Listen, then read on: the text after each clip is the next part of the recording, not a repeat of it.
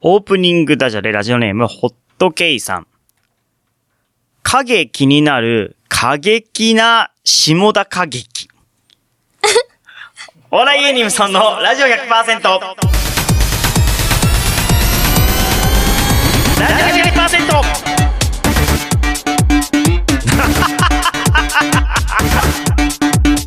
音楽で鼻つかハッピープリンセスタイム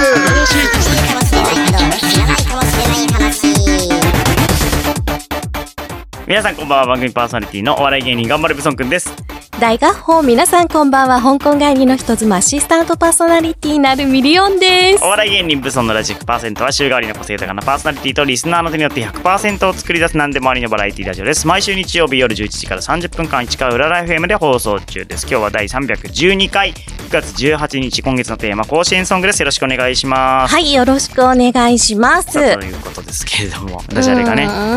影ど影 影じゃなくても下田歌劇さんは過激だと思ってたんだけどはい。は どうなんでしょうか？影も影も。過激にな下田過激ね。いいですね。うまい。3つ入ってるんですね。はい。うまい。素晴らしいですね。うん。ということで、もう9月の3週ということですけど。はい。ね。どうでした、うん。夏はどう過ごしました、うーんどうも過ごしてないねどうも過ごしてない。なんか先週の姫香さんもなんか家でほとんど過ごしました。暑いから。そうぱそう私ね暑いの大好きなのにおはい。今年の夏は、海とか行ってない？暑い。いや海は行かない。海はあんまり好きじゃあ、ない。海好きじゃない綺麗な海なら行きたいけど、うん。なかなかねこう石垣島とかね、あ、あの行け行けない。行ったことないんだけど。行けないいのでうん。行く機会がなかったのではいはいはい。ちょっとね近くの海っていうわけにもいかず、うん。はい私もおとなしくしておりました、あおとなしくしておりましたか？はい。お家で。そうですね。お家だったりうん。近くにうろっとしてみたり。でもはい。あんまり長い時間外に出られませんね。ああ、そうですか。やっぱそうですよね。暑いし。暑い。ちょっと頭が痛くなったりしません？ああ、まあそう、暑すぎるとね、うちもやっぱ子供をどうしてもこう連れていかなきゃいけないんで、子供はやっぱ暑い中ね、連れ出すわけにいかないんで。子供はねそんなにこう暑いから家に帰りたいとか自分で言えませんもんねそうなんですよね。まだまだね。だからまだ危ないからやっぱちょっとね、行くとしてもなんかそのショッピングモールみたいな、うんうん安全な場所。冷房があるところをやっぱ選んじゃいますそうね。ですね。うん、って感じの夏でしたわ。はい。はい、ということで、今月も、はい。今週もよろしくお願いします。よろしくお願いします。お笑い芸人無双のラジオ100%この番組は、フォロワーとお嫁さん超募集中。やっと北山326様、兵庫県伊丹市から市川浦ライフもコーナー会する内戦団員7戦様の提供でお送りしております。番組の感想は、ハッシュタグブソンレイディオをつけてツイッターでつぶやいてください。えーホームページでも感想を受け付けています。えー、ブソンのラジオ100%で検索してください。今月の曲は甲子園ソングということで、甲子園にまつわる曲を歌詞に入ってるやつを、えー募集しておりました、えーたこ焼きレインボーの六甲たこおろしですと。はや香港もう好きな方で。香港帰りの人妻なるミリオンです。お笑い芸人無尊のラジオ100%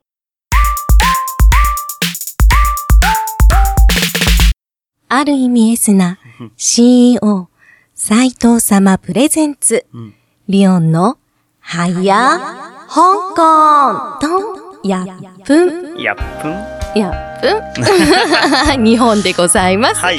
はーい。このコーナーは香港帰りの人妻、アシスタントパーソナリティなるみりおんが、はい。2年半生活、あの、香港で生活をしてみて感じたこと、香港あるあるをお話ししていくコーナーですが、はいこのところ日本の話題が続いております。まあしょうがないですね。日本で生活してるわけですからね。そうですね。なかなか香港にも行けないっていうのも現状でございますので、はい。はい、日本の話題お届けしております。うんうんうん。はい、今回は7月、8月とご紹介しまして、8月23日に開催をされました、東京トーチ常盤橋タワー、こちらの3階で開催されました、はい。サステーブル。サステーブルはい、未来を変える一口、うん。うん。こちらのリポートをさせていただ開催きます。されましたか？無事。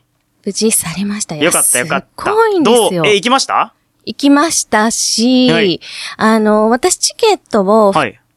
発売されたのが1ヶ月前、なので7月の24日かな、うん。に発売されて、その日のうちにあの、申し込んだんですね、はいインターネットで。はいまあ普通に買えまして、はい。で、まあ、あの、収録の日、そして放送された日、うんその次の月、8月もお話しさせていただいたのですが。まあ知らない間に即日完売。あ、即日完売していたんですとね、チケいうットが。ことで、あらあら。まあオンラインでね、ご覧になっていた方々も多かったようです。うんうんうんうんはい。で、このサステーブル、ん全6回あるんですが、はい。今、えっ、と、4回目まで、あ、えー3回目まで開催されて、はい。4回目、9月28日の分も、まあ、当然売り切れていて、売り切れている。うん。おう。10月7日の分、うん、はいはい。5回目ですね。はいこちらも、えっと1ヶ月前、9月なる6日に、6日はい、発売されて、1時間でえ？完売しております。まあでも、なので、会場にね、あの、試食付きで来られたい方がうん。30名、なかなか、すぐに決まってしまうという。いや、美味しそうですよ。10月7日ワインですよ。日本サステナブルな日本のワインで、そう大好きだからワイン。パンフレットをいただいてますけどこれも行きたいんだけど、うんうん、ちょっといけませんね。サントリー、サントリーと、弘前、青森の弘前リンゴうんうん課長と、丸の内ホテルのフレンチレストランのシェフが来て、そう、山口仁八郎さんがね、ねいらっしゃるで。日本のワインについてでワイン飲むんでしょ？それはもうすぐ売り切れますよね。売り切れますよね。飲みたいし食べたいしっていうことでね。今回はね、8月23日開催されました、は海を再生する海上養殖をテーマに、パタゴニアプロビジョンズさん、ディレクターの近藤勝弘さんと、うんうんうん私の夫である株式会社バケル執行役員兼あエグゼクティブシェフのうん長谷秀明があ未来への食料再生をどのようにしていったらよいかという。いい写真ですね。あありがとうイございます。ケメン写真。そうかな。本人はね、ちょっとその写真ね、気に入らないって言ってたんだけどね。あ、そうですか。いや、なんか、できる男感すごいありますよ。本当に、うんお隣にね、映っていらっしゃる近藤さんもなかなか、あの、ご本人様もうんイケメンでいらっしゃって。いや、近藤さんもなんか、すごいですね。なんかもう、超できる、超できる感じのうん、できる、うん、できる人な。の。超できる。当たり前だと思いますけど、うんパタゴニアでここまで行ってんだできるのからできるんでしょうけど。できるんできるがもう滲み出てますね。か顔面からすごい。まあ有私が、あの、。評価できないんですけど、このうん。二人のね、うんできる男が できる、自分の夫を、できる男と。繰り広げたお話うん。なんですが、まず、近藤さんですね。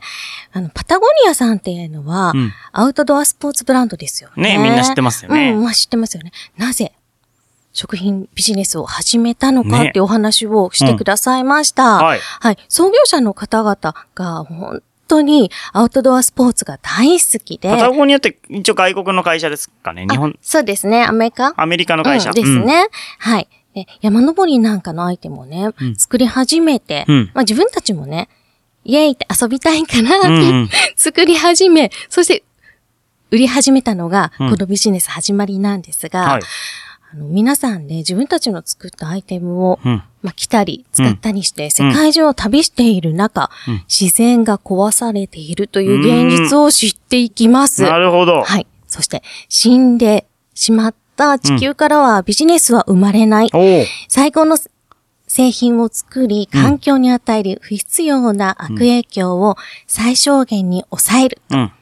掲げまして、母なる大地、そして海という私たちの故郷を救おうというために、うんパタゴニアさんのビジネスを手段として、うんこの手段として環境危機に警鐘を鳴らしていくことになりました。あら。はいすごいです。やっぱあの、そのでかい企業は考えることが違いますね。違いますよ。うん。志が高い。そうなんですよ。でうん食にスポットを当てた理由っていうのは、うん人って一応基本的には1日3回ご飯食べますよね。うん、そうですね。この時お魚、お肉、お野菜などを通ってきますが、はいまあお肉に関してですと、例えば畜産だと15から20%の温室効果ガスの原因になっているんですね。へえま。あ、牛さんが呼吸したり、ゲップすると二酸化炭素排出、なんか今聞いたことあかなり。問題になっています。でもね、これをね、やめたりすることもできないし、うんやめたりするんじゃなくて、うんリジェネラティブ、うん。うん。リジェネラティブ。うん再生とか。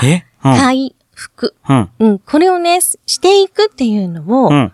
彼らは掲げているわけです。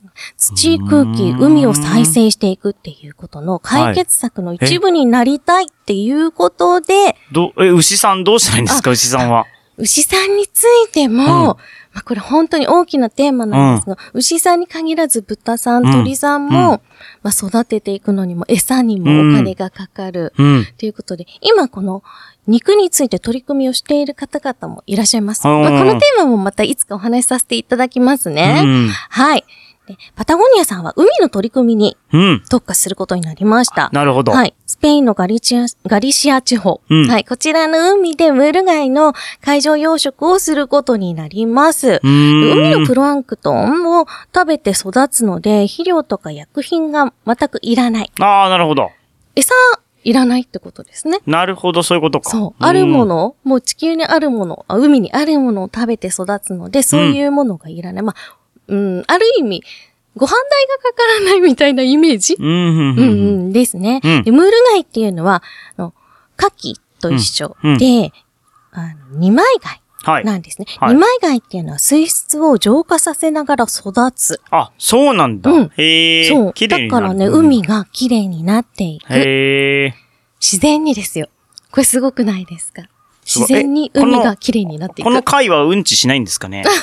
いや、わかんない。その、えっと、しなくはないと思いますよ。マシにな、まあでも綺麗にはなってくるんですね、うんうん海は。なんか、あの、糞っていうものって肥料になるじゃないですか。はいはいだから海の中でそれを浄化しながら自分たちで肥料にしていると思われます。へはい、なんえ。か、糞の話？とか、糞、糞？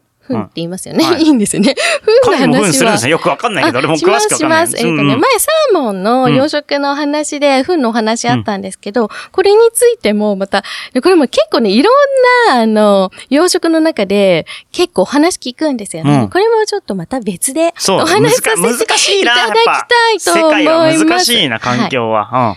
ね、まあ、環境に良くて、うんあの、いいものを作っているということで、EU のオーガニック認証を受けていうん。おー、ます。すごい。じゃあ間違いないね。間違いないです。うんで、この貝ですね、ムル貝を使って今回、長屋シェフが、うんはい、一品を作りましたがまあ、あの、クラフトフィッシュに取り組んでいるので、あの、クラフトフィッシュを使ったハンバーガーを作っていただきましたはい、フィッシュバーガー美味しかったフィッです。シュバーガーだって何作るか明かされてなかったから。そうなの。また写真載せますね。ちょっとこれね、写真見てもらうとまたよくわかります。うん。ね、長屋シェフ、うん食べるものや着るものを選ぶときって、ん何が、何でできているかとか、うんうんどこから素材が来ているかっていうのを知ることってとても大切だと思います。価格や素材のみしか知らないかったりとかね、うん。見ること、まあ、それだけを見て決めることがほとんどだと思いますが、確かに。お魚や貝もそうなんですが、天然か養殖かという選択肢があるということ。うん。そしてこれはどちらかだけが良いっていうわけではなくて、安心して食べられるものなのか、うん。安全なのかなっていうのも自分たちで選択肢として考えていくってことが大切だっていう話をしていました。あはい。ただね、世界でこんなにお魚を食べる国っていうのは意外とね、あ、ない。少ないようですよ。あ日本は結構お刺身だったりね、はいはいはい火を入れて食べたりとか、ね干物にしたりとかいろんなことして食べます。うんなので、養殖で増やしていくっていうことが必要であるという課題を取り上げていました。うーんあの、お二人のね、トークセッションから、まあ、私が感じたことっていうのは、うん。私たちはこの地球の中の資源に依存して生活していますよね。うんうんさっきの牛さんの話もそうですけど、お肉も食べます、お魚も食べます。うん、これは生きていくためにしょうがないんですが、もうだからこそ資源を大切にして私たちができることを一人一人取り組んでいくこと、本当に大切で、はいはいはい。この地球がダメにしま、してなってしまわないように。はいはいうん。そしてその一端として何を選び、どうやって食べていくかということを考えてうん、実行していくことが地球の再生への一歩であるなとあら、感じました。真面目に本当に真面目に感じたの。その妻もいいこと言いますね。そうでしょこうんれから皆さんで取り組んでいきましょうね。食についてもね。いや、本当に、いや、いい、いい、いい話、勉強になったな。なるほどね。なるほどね。でしょうんまたいろいろ話していきたいと思います。はい。いつか長屋シェフもここに呼んでほしいですね、なんかあ、ね。呼びたいね。いつかね。呼んじゃおうか ぜひぜひ よろしくお願いします。はいはい、えーということで今月は甲子園ソングです。パフィーのこれが私の生きるあ、いや、香港もう好きな方で。香港帰りの人妻、なるみりおんです。お笑い芸人無尊のラジオ 100%!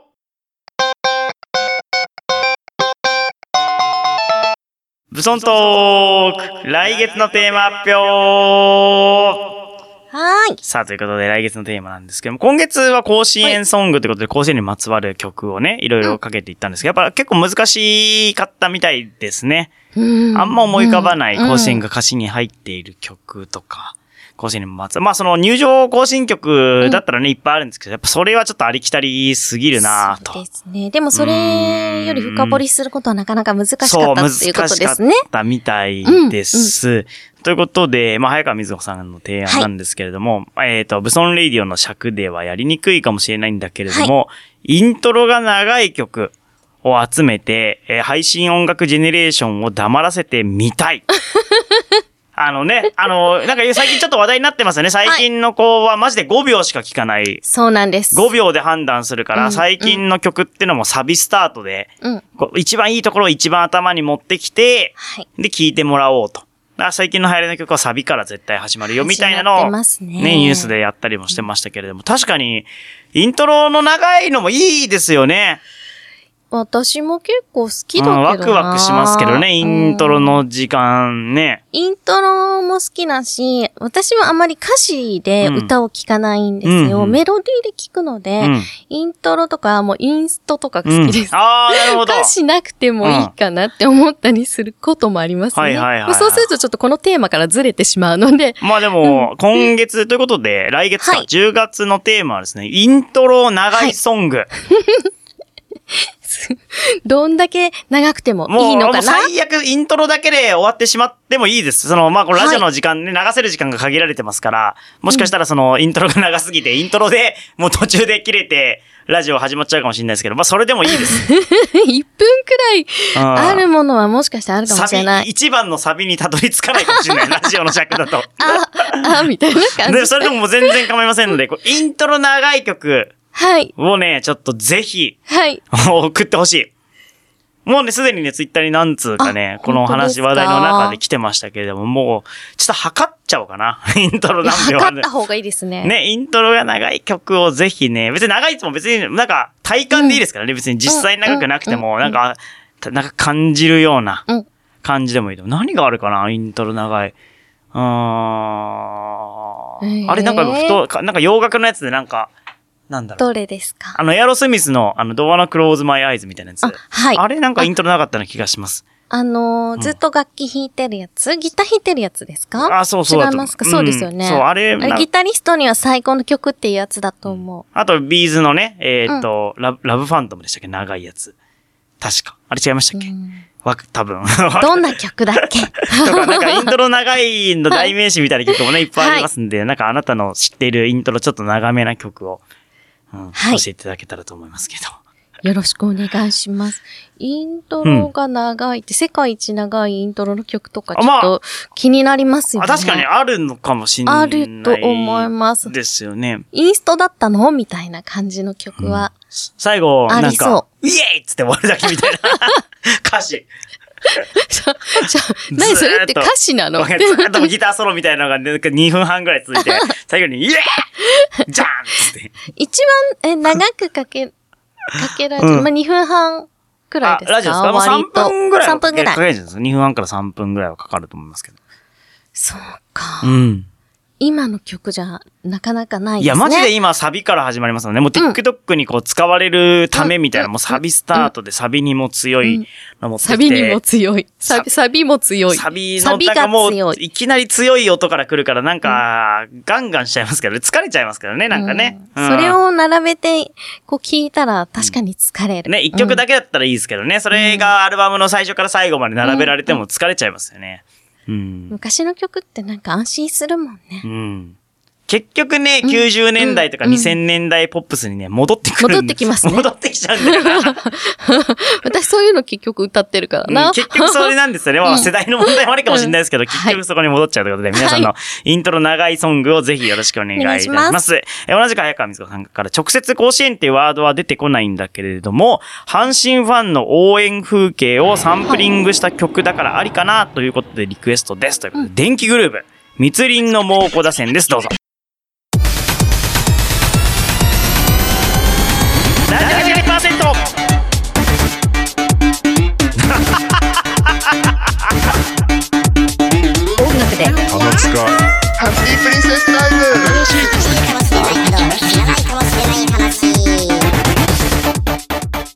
ディングになりました。お笑い芸人結むラジオ100%。この番組は、フォロワーと嫁さん超募集中やった北山3263も兵庫県伊丹市から市川浦ライフもこの中でする内戦第7戦様のテイクでお送りしました。えー次回の放送は来週9月25日の夜11時です。また番組ホームページには今回の放送の様子、バックナンバー放送も聞きますので、ぜひアクセスしてください。えー9月の甲子園ソングはもう締め切っておりますので、10月のイントロ長いソング、ぜひよろしくお願いいたします。はいお願いしますということで、電気グルーヴ、いいですね。大好きだよ。うーんねなんか電気グルーヴのスタイルもかっこいいですよね、うんなんか何事もなかったかのようにまたうん活動してる、そうなんですよね。Q さんかっこいいな。かっこいい。うんカリスマ。私結構そのテクノサウンドがうん。ずっと好きだったんですよ。うんうんうん。であんまりその日本の曲聴いてこなかったけど、はいはいはい電気グルーヴさんはうん。とても好きですね。あの卓球さんのあのね相方さんがこういろいろあった時の卓球さんのあのツイッター上とかでの振る舞いがめちゃくちゃかっこいい超か。かっこいい卓球さん。やっぱねロックですね。ロックというか。グループグループなんですグループまあいやーすごい。卓球さんやっぱねカリスマかっこよすぎるね。やっぱあれこそって感じだねうん相方さんがいろいろありすぎありすぎましたけど。電気グルーヴさんもあのまあ時代の頃っていう感じです。バカかっこいいっすよ卓球さんね。バカかっこいいですか？バカかっけ。アーティストはやっぱそういうところがあるからいいですね。うん。うんなんか別に何言われてもいいぜみたいな、うん。うん俺の俺を貫くみたいなところがかっこいい、俺を持っているね。俺を持ってやっぱ卓球さんかっけえわ俺を持っている男素敵。うんかシェフもね俺を持っていらっしゃるもう俺を持ってますね。超持ってますね。超持ってるな 超俺持ってます。愚痴みたいなやつやさんそんなことないですよ。す素晴らしい方ですね うん、素晴らしいと思います。はいということで、い、つか長屋シェフが来てくれる日を夢見てそうですね。今夜のお相手頑張れブソン君となるみりおんでしたそれ。ではまた来週